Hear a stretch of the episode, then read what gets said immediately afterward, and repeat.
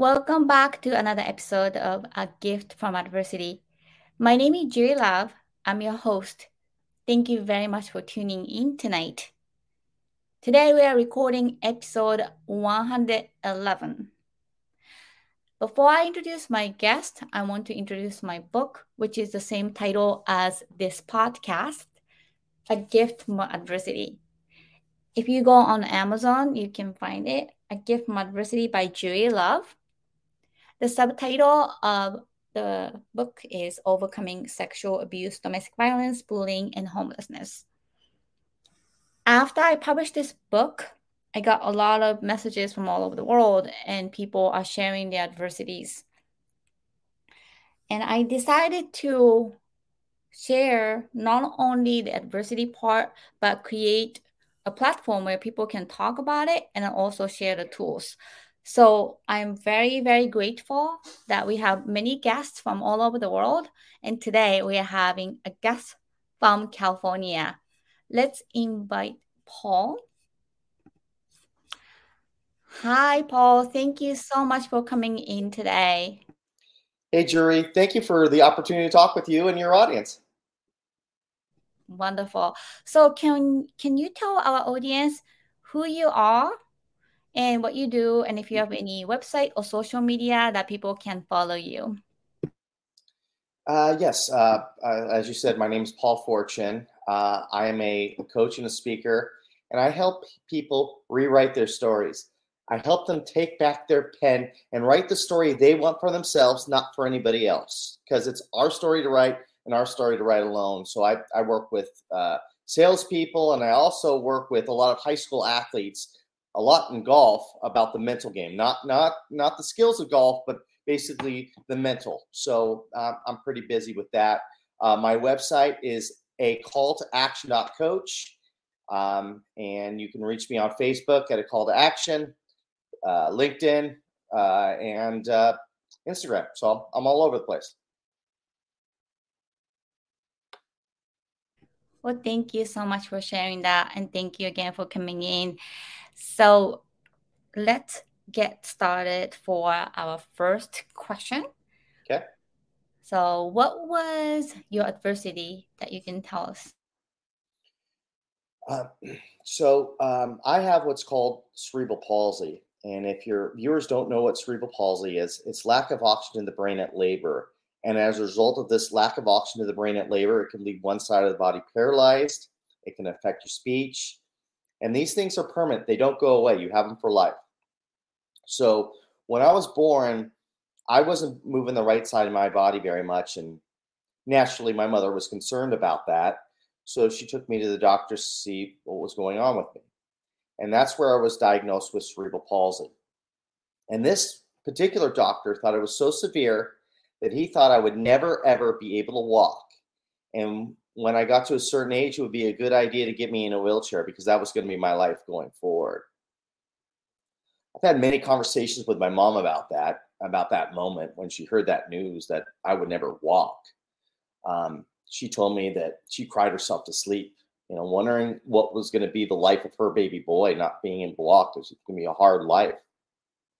But she told me the next morning when she woke up and she got me ready for the day. And I, and I gave her a look. At this point, I'm I'm an infant. I can't talk. But she said I gave her a look.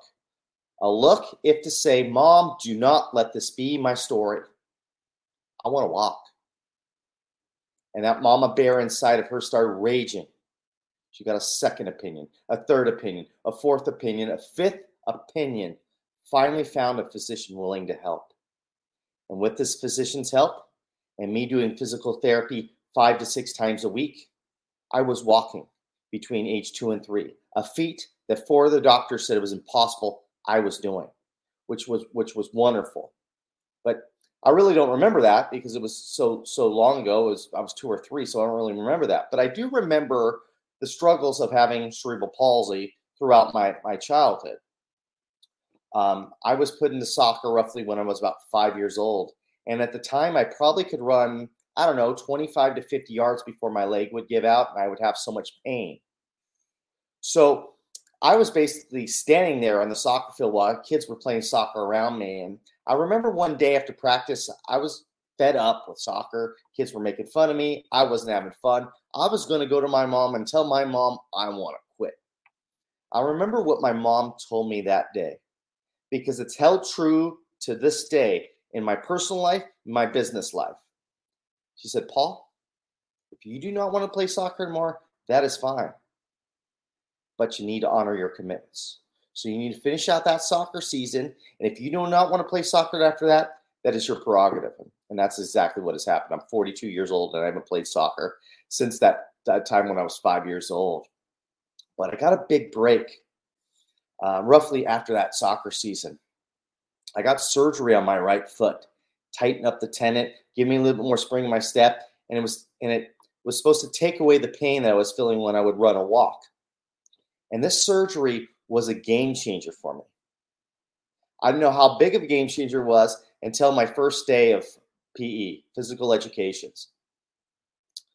I remember doing our stretches, and then the teacher says, Okay, guys, run a lap. And I'm thinking to myself, Here we go again. I'm going to run 25 to 50 yards. I'm going to have to stop. These kids are going to see that and they're going to start to tease me. But because the surgery was different, I remember going past that point where I normally have to stop. And I remember saying to myself, Come on, Paul. You got this, buddy. Keep going, keep going, keep going. And I finished the lap with the other kids. On the outside, I kept it cool, but on the inside, I was like, Yes, yes, yes, yes, yes. It was the first time in my young life where I just fit in, where I didn't stand out things got easier for me, but I wouldn't consider them easy.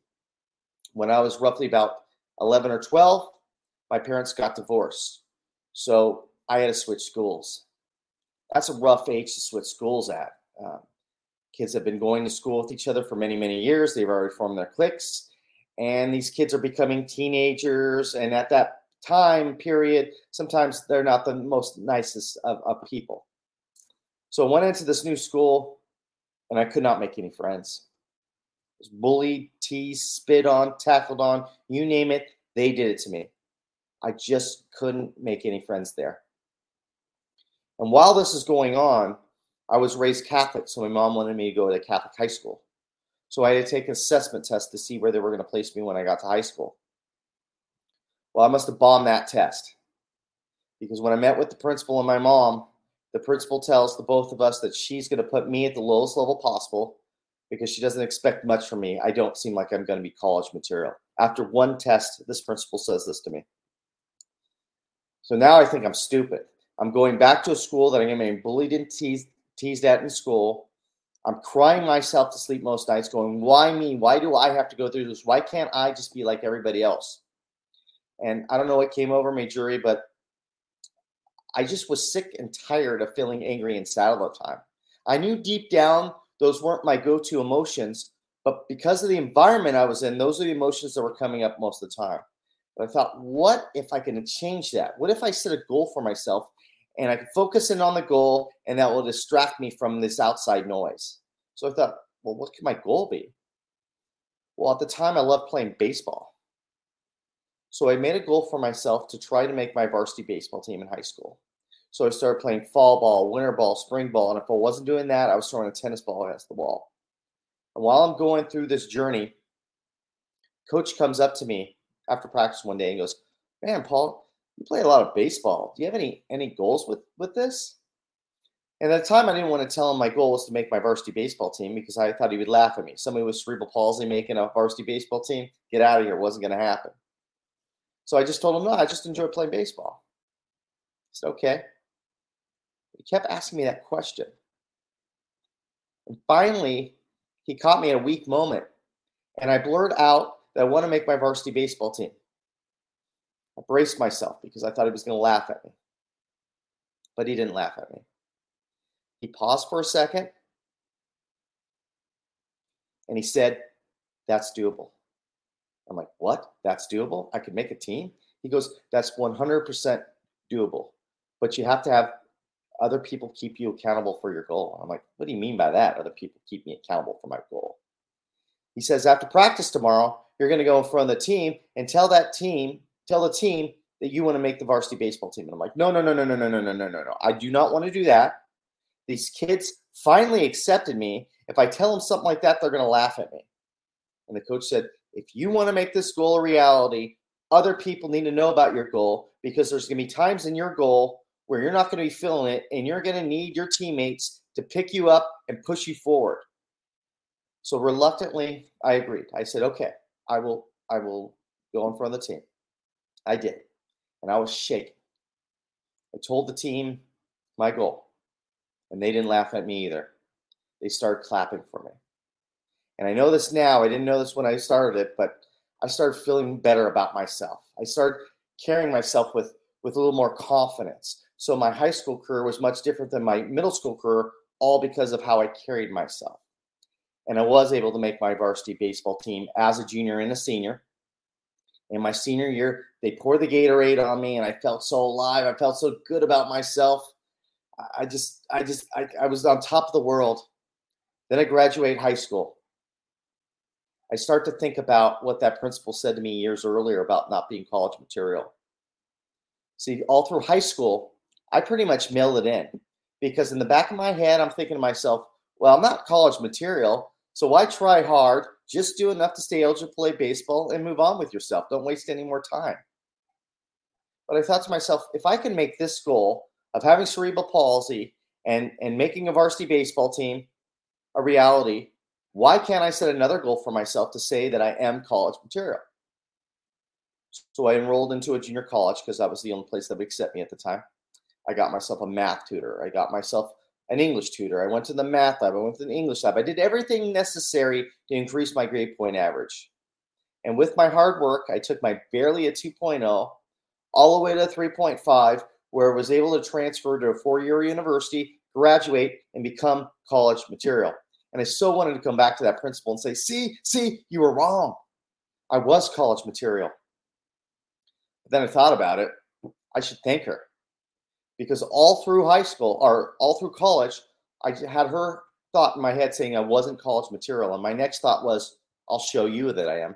So I hit the books harder because of because of what she said to me. So I so I forgiven her. I I move on with myself, right? So now I'm 22, 23 years old. I have no life experience whatsoever. I have no idea what the heck I want to do with my life. And I have a family friend who was a CEO of a small bank. And he said, Hey, we're hiring mortgage loan officers. Do you want to give it a try? I'm like, I got nothing going on. Yeah, let's give it a go. I was really excited because it was my first job where I really had to dress up to work. I mean, I, I, I worked other places, but I never had like a, a so called adult job. So I was excited to start this, right? But when I got there, no one wanted to talk to me. I'm sitting alone at lunch. Everybody is just giving me the bare minimum. I'm like, what the heck is going on? Is this how it is in the workforce? I quickly realized what the issue was. Everybody knew that I knew the CEO of the company. So it wasn't because of my talents that I got the job, it's because of who I knew. So what they were going to do is they were going to chew me up and spit me out because I didn't belong there.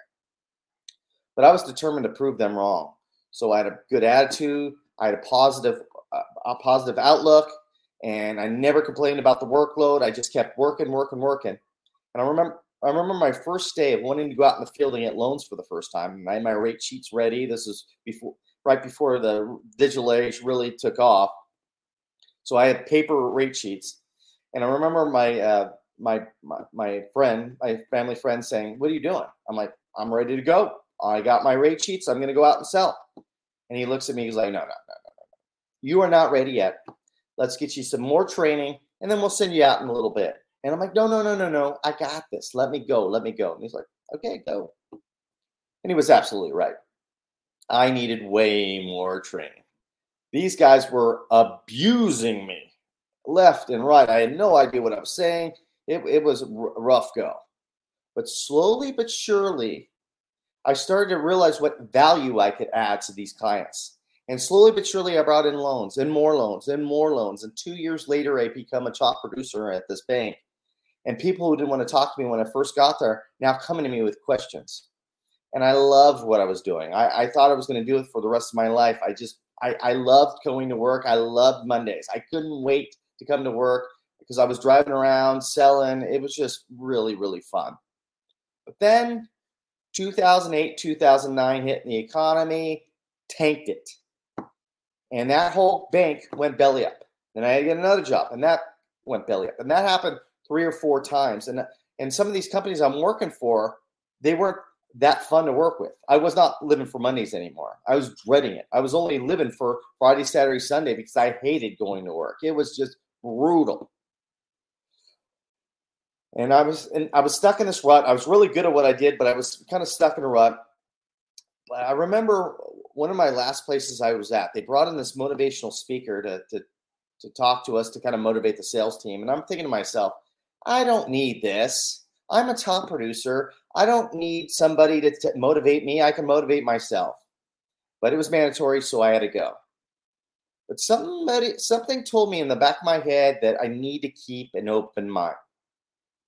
So I came in with an open mind, and the guy blew me away. The guy was tremendous to the point where I had to go after and and tell him how great of a job he did.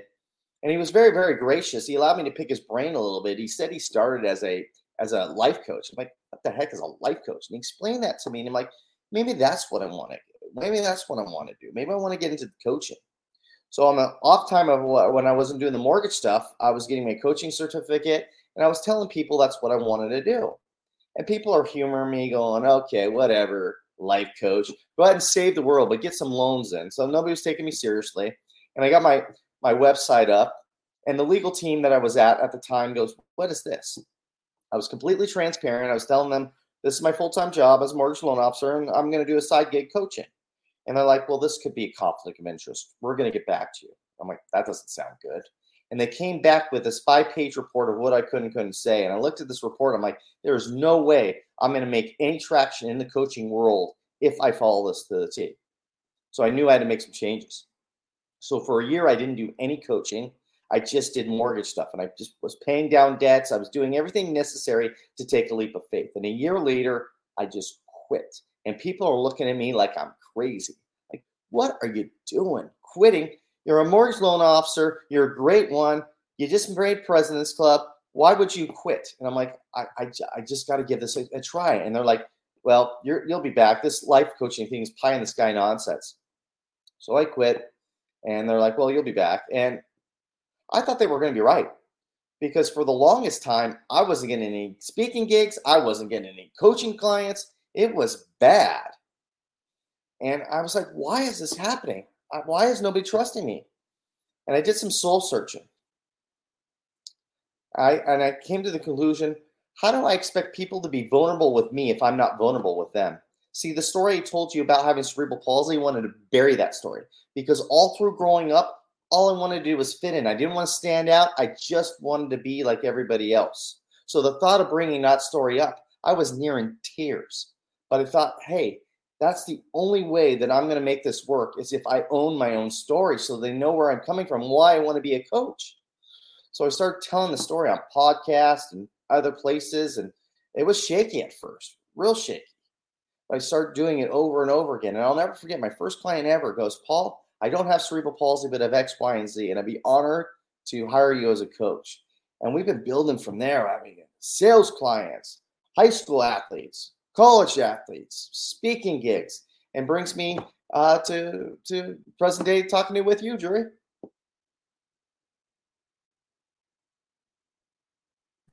Well, thank you so much for sharing the story. Um, I just want to dive in a little bit more of the day that the doctor said to your mom that he would never walk.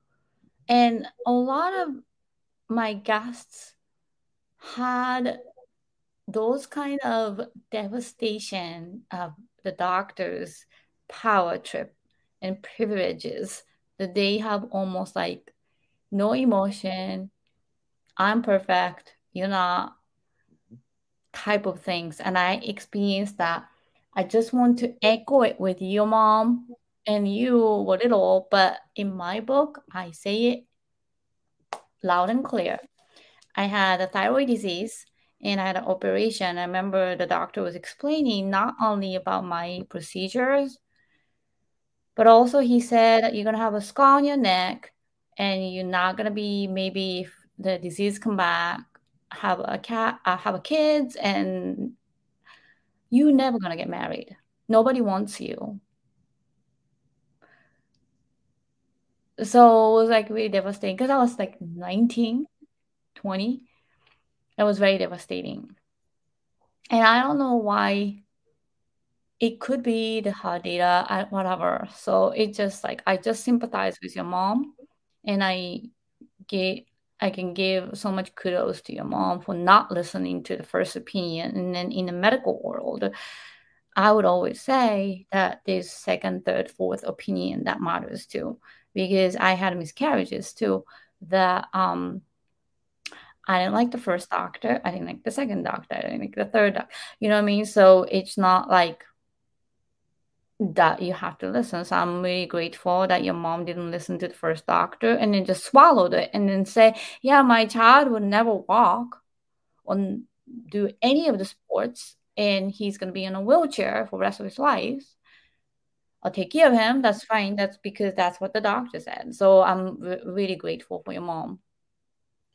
Well, thank you for that. And uh, I didn't know that part of your story. So uh, kudos to you for never giving up on yourself. I think that's tremendous, especially at 19 years old when, you know, everybody at that age, you're pretty, uh, you know, you're not, you know, you're not sound as an adult, adult yet. So if somebody told you that information, that had been devastating, but you didn't give up on yourself. And I think that is awesome as well. Yeah, thank you so much. And let's talk about trying to fit in and trying to disguise this um, diagnosis that you had to deal with. Um, I know, especially when you had to change your school and the middle school is awful. Like every country, like it's unfortunately bullying and harassment and teasing are universal language. It's not just America. I was bullied heavily in, in Japan. Uh, I started like maybe like 13, age of 13, while my dad was um, sexually, physically abusing. I was also getting bullied at school. So it's unfortunately universal. But why do you think you really survive like you know how, how do you remember any emotions that you were trying to fit in and you're getting teased like you know how did you feel devastation do you remember any of the sadness or anxiety of going to school? Oh yeah, I, I remember like just dreading go, going to school. Um, I, I, didn't want to go there because uh, I, I, didn't have any friends. I was kind of a loner, and you know that's kind of embarrassing when you're walking around the the the uh, the school grounds by yourself and you, you see other kids snickering at you and then when they when they did allow me to play like they let me play football or what i mean they were tackling me hard on the cement. My head hit the ground.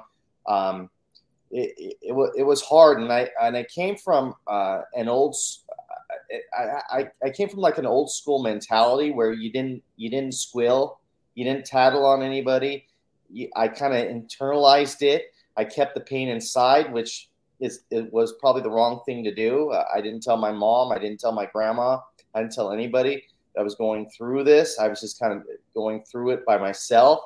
Um, so that that period of my life was extremely, extremely tough because uh, I really didn't. Um, I really, really wasn't emotionally ready for it.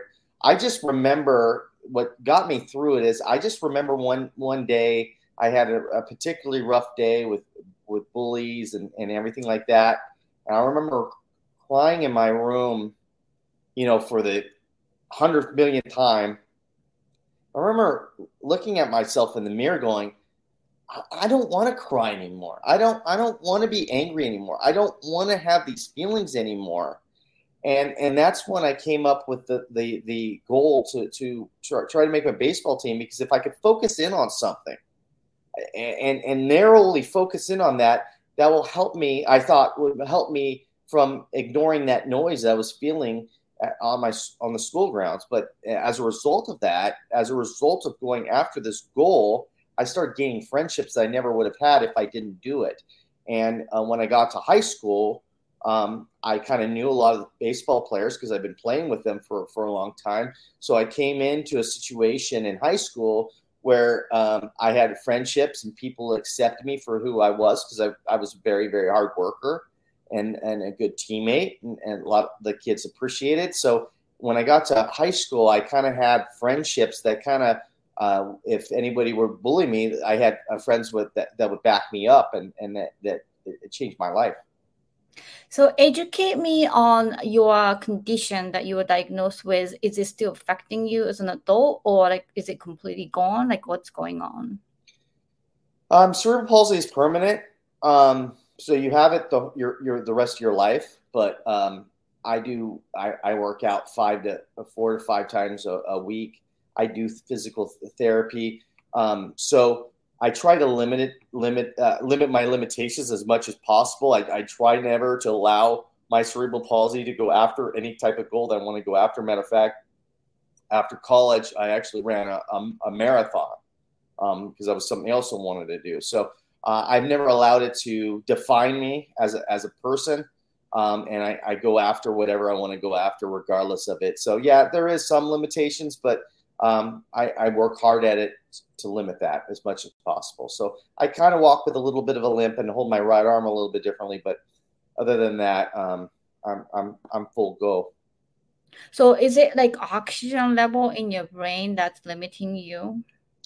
That's what affected it originally. Yes when at labor, I wasn't getting enough oxygen to the brain, and which affected that, which triggered the cerebral palsy. Yeah.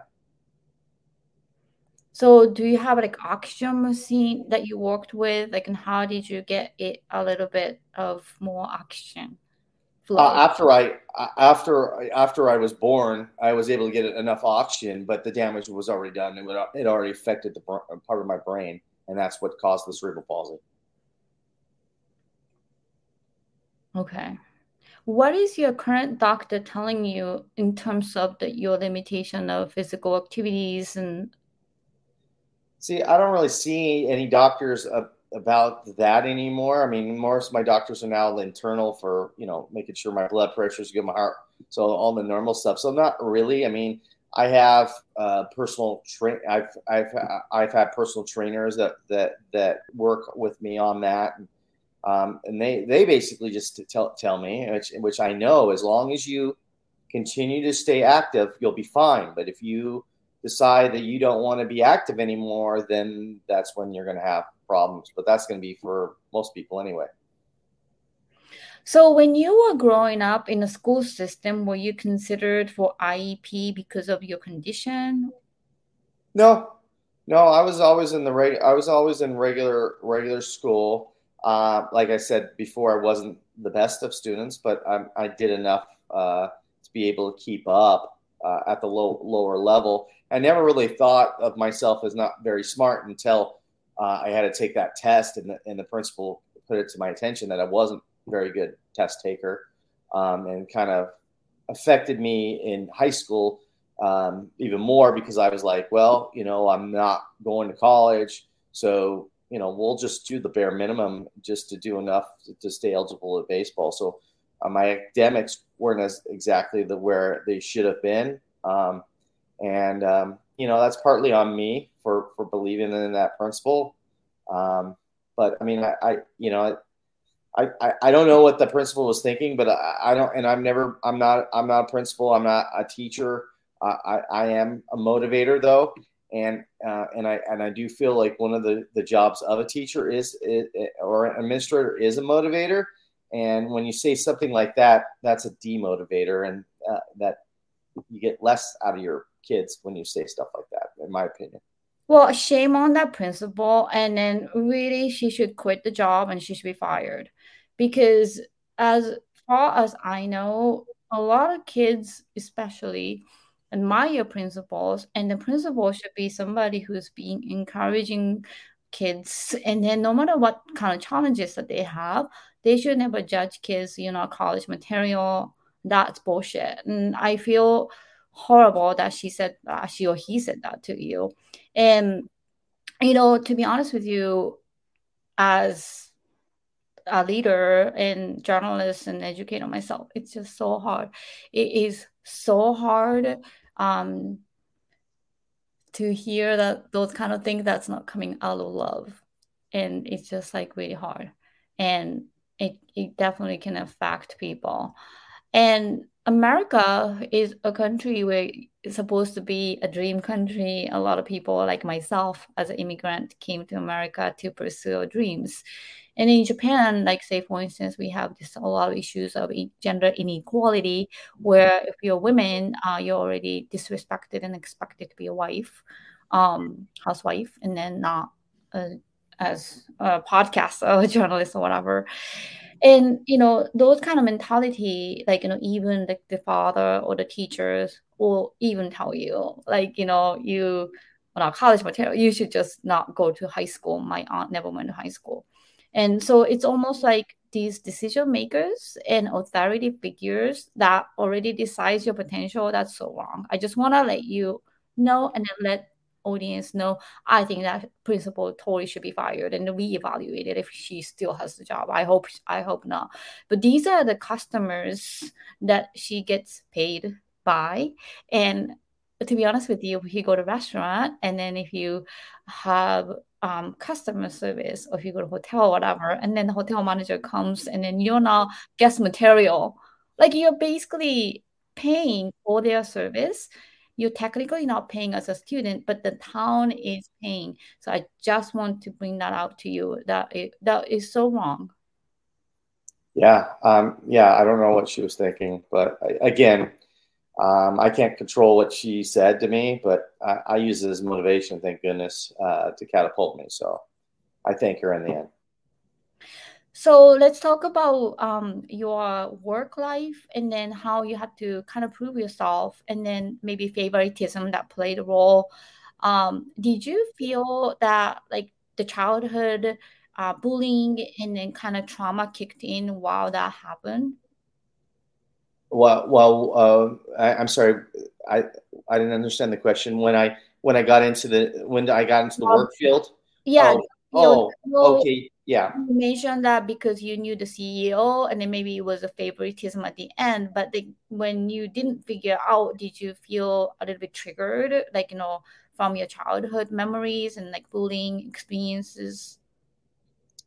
Oh, absolutely. Not not so much the bullying but I, I, I the loneliness definitely um, because um, at that time for a few months until you know I, I proved myself, um, I was sitting alone at lunch, and that triggered uh, feelings of when I was in middle school where I was sitting alone at lunch, and um, at that time I would uh, would eat lunch in my car so nobody would see me that I was alone, and um, when I was in middle school I would uh, basically hide with my lunch and eat by myself um, so nobody would see me eating alone. So yeah, there was some parallels there. Yeah, absolutely. It is awful. Like I, I got bullied over lunch, and I still have trauma of going to cafeteria or whatever. Oh, I just don't want anyone to come near me, and it's it's weird because I was raised by um grandma, and then all these mom, young moms, like made this colorful um, bento, which is like a lunch that you bring. And then mine was like not as colorful as you know the young moms because the grandma was making, and it was just so triggering. And then people are teasing me, kids are teasing teasing me, and then like bullying me over it. And then I was just so like I didn't even like know I until they mentioned it, and then it was just so brutal. And it triggers me still as, as an adult, like you know I'd rather like eat by myself somewhere than like, you know, being isolated or nobody would talk to me or make fun of my lunch, make fun of what I'm eating. It's just so crazy. Yeah, well, if if I if I meet you in person, I'll definitely have lunch with you. Thank you so much. Well, you know what? It's just such a universal thing about getting teased because of how you behave or how you i don't understand but like you know it just it feel awful um that what you have to go through yeah it was it was not it was not an easy time in my life that is for sure absolutely yeah well thank you paul for sharing your adversity so let's move on to your our second question, which is the tools that you use to overcome those. You kind of mentioned a lot of things already, but I want you to think about things that worked really the best. And then this is one of my favorite part of the podcast because a lot of times people who never been through traumas and bullyings and uh, challenges and adversities, they would just say, "Oh, just forget, just forgive." But that's not how it works. And I've struggled almost like entire my life. I'm 46. My I would say like three decades of my life was depression and then figuring out and then being so puzzled about this mental health issues and all that stuff. But then, you know, doing this podcast, I've learned so much from my guests that what had worked the best. So, Paul, what would you say probably the top three tools that you use to tackle these challenges and adversities? Well, first off, I, I 100% agree with you. Um, I, you know, I, I, you know, you hear hear these so-called gurus that that went through trauma and now they're a superhuman and they never have any emotion ever again and they don't get sad, they don't get depressed ever again. And I think that's nonsense. We are working progress until the day we die. We're never perfect. We're going to have ups and downs. That's just life. So to say that you you know you go through trauma and you get through the trauma and then eh, and you know and you're fine, that's just ridiculous. So I echo your your sentiments there that that we constantly have to work on ourselves every single day. Mental health is huge and it's huge for people from from birth all the way to death. We, we that needs to be in the forefront of eh, all cultures. So I I agree with you on that wholeheartedly. But to to get into the root of your question. Um, I had a lot of good um, training with my mom. Um, she she's the type of person um, where you come to her for a solution, right? You don't come to her um, for you know for her to you know oh everything's gonna be okay, blah blah blah. She's in problem solving mode right away. Like she's like, okay, you got a problem, let's figure it out. Let's go. Let's figure it out. Um, and sometimes I would, you know, sometimes I would want that. And my mom would say, Hey, that's just not my personality. So, you know, if, if, if you feel that way, you know, come to me when you're ready for problem solving and, and we'll, we'll handle it together. And so, um, I, I, I, I, I've taken to that where, you know, when, we, when you, we have a problem, um, I've always been in the, in the, um, ever since I was a little kid, I've always had the mindset if there's a problem there's always a solution to it. So I think that gave me the tools. I think my mom gave me the tools when I was in middle school, even though I didn't tell her what was going on. Um, she kind of gave me the tools to handle it because she always taught me that there's always a solution to the problem. And, and my solution at that time was focus in on, on a goal and set a goal and, and focus in on it. And that will help you. Um, and then, and then I, I, got the other lesson from um, my coach you know you can't do it alone you know you, you might you you might uh, you might think you can but no. If you have something that you want to do that is great you're going to need help from other human beings to get you there. And i learned that. So i learned how to say i learned uh, how to say uh, how to ask for help. And that really helped me in going forward. And then and then the the last thing that really has helped me especially in in in, in coaching now um, is empathy I think empathy is a huge thing. Um, I might not, uh, you know, with some of my clients, what they're going through, I might not have gone through exactly what they've gone through, but I definitely can have empathy from what they're going through, and I can show that to them because I think uh, most of all in coaching is that it's is is that that active listening that you actually care. Nobody nobody's going to hire you about what you know, what you, the, the, all that stuff. That's important. I, I, I get you. But the most important thing is, does that person feel you care? And if they feel you care, then that second portion will come into play is does does do I feel that the, this person has the credentials to help me? But caring is number one. So so those those things are the things that that have helped me um, in all aspects of my life. Well, thank you so much, Paul. It's so interesting that your coach said you have to tell your uh, friends at the baseball to be in the varsity team and that you were afraid to tell that. And then it's such a interesting phenomena that um, I'm in the acting community. I'm in a musician community where it can be very competitive and then pulling the legs off and uh, just because you want to be in front of the camera than anyone else.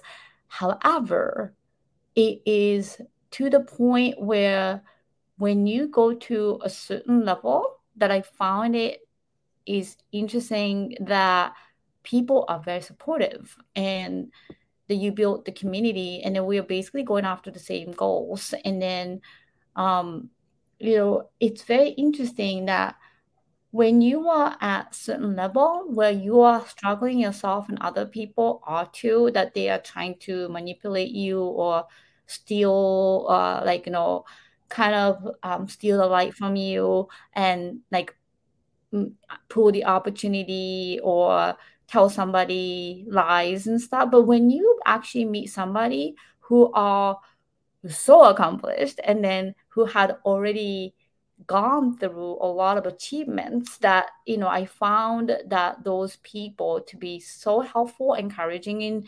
motivational and then um loving and kind and I don't know if you had experienced that, but I'm very happy that your coach, your teacher said to share your goals because sometimes people are embarrassed to share their goals.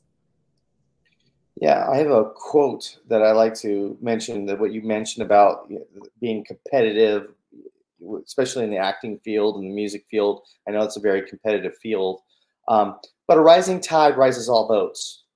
And I firmly believe that. If you do the work, if you put in the work and you practice, good things are going to happen regardless of what other people are doing. Don't worry about what other people are doing. Eh, you know, I always tell people, you know, when, when I, I talk with my clients, they say, well, Sally's doing this or Jimmy's doing that and I'm behind, blah, blah, blah, blah, blah, blah. You can't compare yourself to anybody else. You know why? Because you don't know where they you don't know where they started and you don't know where they're going to finish. So it's it's pointless to compare yourself to somebody else.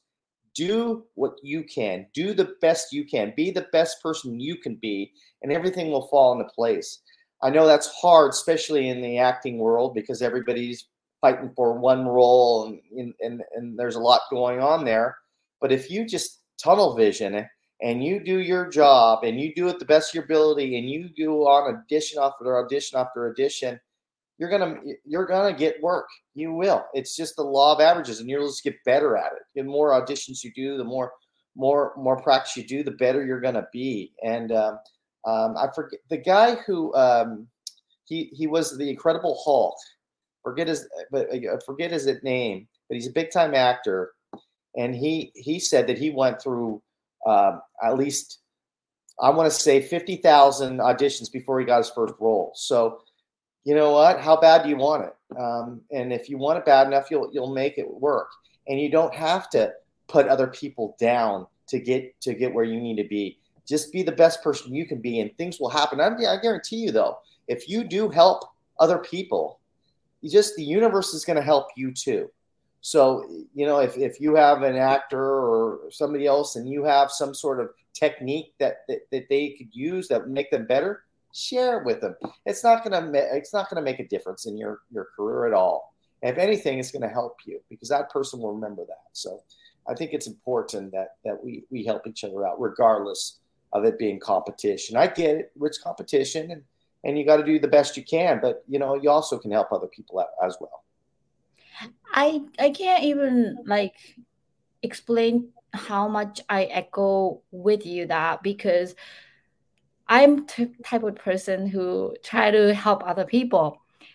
And you have no idea how many acting gigs, how many job opportunities, not even just acting, but any type of job opportunities that I receive or gifts like of materials that I receive, like money, donation, like anything. Like I don't understand like how generous people are but then I have no desire to pull people down. I have no desire whatsoever because I work so hard to get to where I am. And I know my life was very tough. And I'm surprised that I'm still here. And it just knowing where you came from and how far you have accomplished yourself as well that it's it can put you in perspective and then not be jealous and then not be like fight well, you know what I mean, compared to like you said, like you know, I'm not that level. And then I think people um appreciate that because I really try to pave roads if there's no road. Yeah, you, yeah, you. Um, everybody can win. It, it, it, doesn't have to always be winners or losers. I get it. In sports and other things, there is winners and losers, but in life, everybody can win. And let's talk about empathy a little bit. So my daughter is seven years old, and then she has this cute, cute, cute card. Love is empathy. Empathy is love. Can you elaborate a little bit of why empathy can overcome to help to overcome adversity? Why do you think empathy is important, not as a life coach, but as a person, as a Paul, um, that you went through the adversity? Why do you think empathy is important? I think empathy is is huge, especially when I was in middle school, and it is it is it's huge now too. But when I was in middle school with these bullies, you know, I don't know what their family life was like. Uh, maybe their parents were bullying them and they were taking it out on me I, or, or, you know, they were going through a mental battle that I didn't know about. And having, and that's what's helped me now um, as forgiveness for them. I mean, it was a rough time in my life, you know, and they were really hard on me. But I think about that. I think about you know what were they going through? I have empathy for them because i don't know what challenges they had where i wasn't there you know after school if if they, they weren't having a good relationship with their parents or, or their siblings were beating them up or or or whatever. Um, so I, that empathy has helped me grow to not harbor those those hard feelings. And and i and i do that today especially in my my work as a coach. Um, you know, talking with especially the teenage kids. I I really like working with the teenage athletes because I can. I, it takes me back to that time of how fragile I felt. You know, how emotionally unstable I was, and I I put myself back in their shoes. So when they do share with me, it, it's in a in a in a uh, safe, non-judgment uh, arena where they can share, where they know that that I am not going to judge them, that they can share their true self, and I think that that helps them um, because one of my goals, I mean, not every call can be this way, but one of my goals after the call, I want them to feel good about themselves. I want them to be like, okay, great, I'm, let me get back into it. I feel good. I just talked to Coach Paul, and we have a good plan. Let's keep going. And and empathy is the biggest ingredient uh, on that because I, I don't tell them, you know, oh, suck it up. I don't that that language doesn't, you know, doesn't go through me. I don't, I don't, I don't talk that way. Now, there's some times where you need need to move forward. I, I I'm saying I'm not saying you don't need to move forward, but you can feel bad about things that are going through in your life at all at all times. I feel like bottling up your feelings is the worst thing you can do. I mean, if you feel sad, you should be able to express that. If you feel angry, you should be able to express that. But there will be a time in your journey where you're going to say, I don't want to be angry anymore. I don't want to be sad anymore. And the easiest way to do that is through gratitude. I love it, Paul. And especially there's a gender inequality. Not I'm talk I'm not talking about girls not having an as same opportunity as boys, but the boys are kind of expected to be tough, and not talk about these things and then just you know let it go and then laugh at it whatever. But then the boys are also emotional and then they do have the same capability of being sensitive and you know depressed anxious and not being able to share because of the gender inequality. And i think we need to tackle those too. Uh, absolutely. Um, one of the things, though, you you know you hear a lot of people uh, bagging about you know the newer generation of kids X, Y, and Z. They don't want to do this. They don't want to do that. But one thing I will I want to uh, give them kudos for is you're, you're talking about the gender inequality and, and the role of a man where you, you can't show emotion. You got to be stone faced. You got to be this or that. I'm noticing a change on that. I'm now, I, I know we still got a long way to go, but I'm noticing a change on that. I, am noticing that uh, that more and more um, kids, male males, are showing a little bit more emotion um, than they would in, in, in my in my in our I'm around your age, so around our generation where you didn't see that as much. So I, I, I am seeing some changes on that front.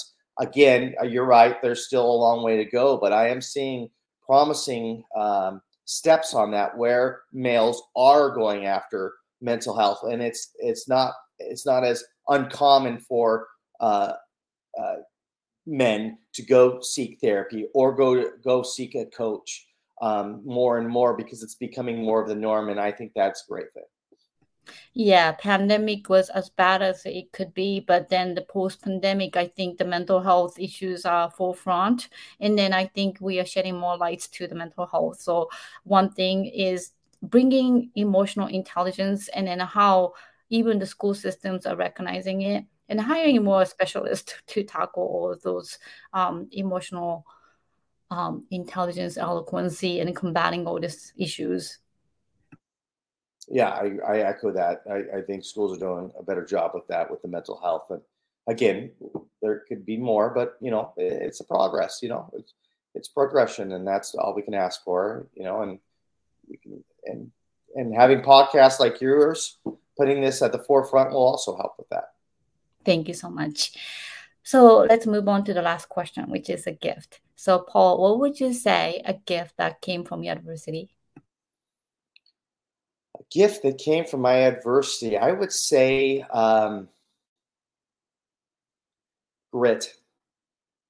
Grit has come in from my adversity all through my life. All through my life, as people have told me I can't do this. I can't do that. I can't do this. Every single time in my life, I got so sick of it. And I'm like, I'll show you. You know, you don't you don't know my capabilities. I'm going to keep going forward. I don't care. I don't care how long it takes. I'm going to figure it out.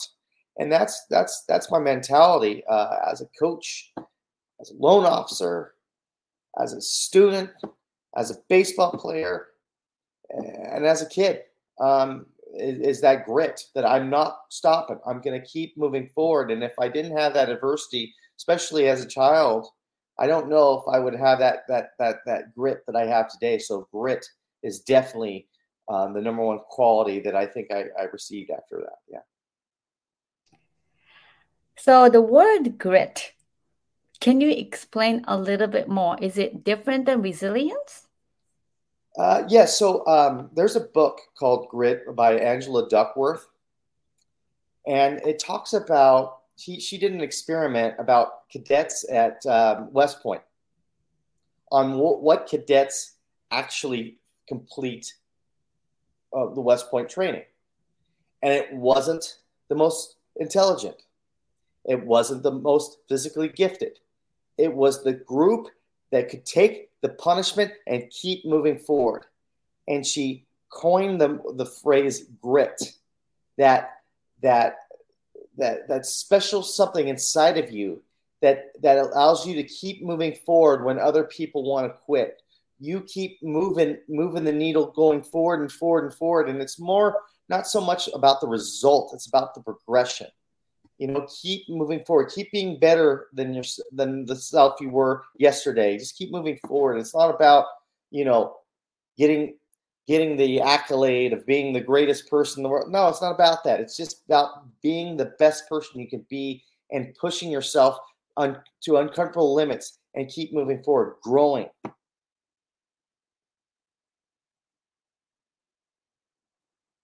Well, thank you so much for um, explaining explanation explaining about grit.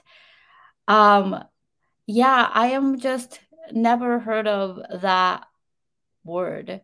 And then um, in Japanese, konjo is the word that I can think of. And I'm looking at it, and then it's not that, it's almost like, um, so it's G R I T, correct? yeah, it's like a sand. Is it right?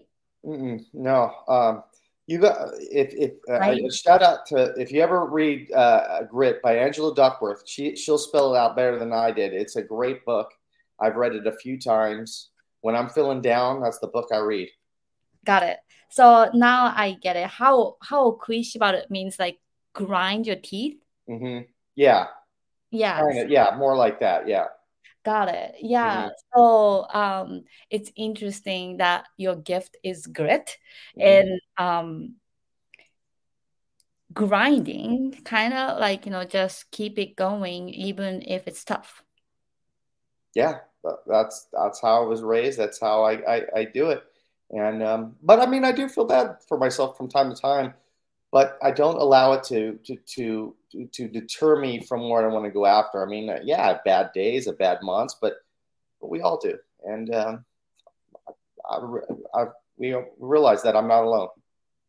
Absolutely. Well, thank you so much for sharing your story today, Paul. Well, thank you so much. I had a fun talking with you. Yes, absolutely. And thank you to our audience for tuning into A Gift from Adversity. We have more exciting guests coming to our show, and I will see you next time.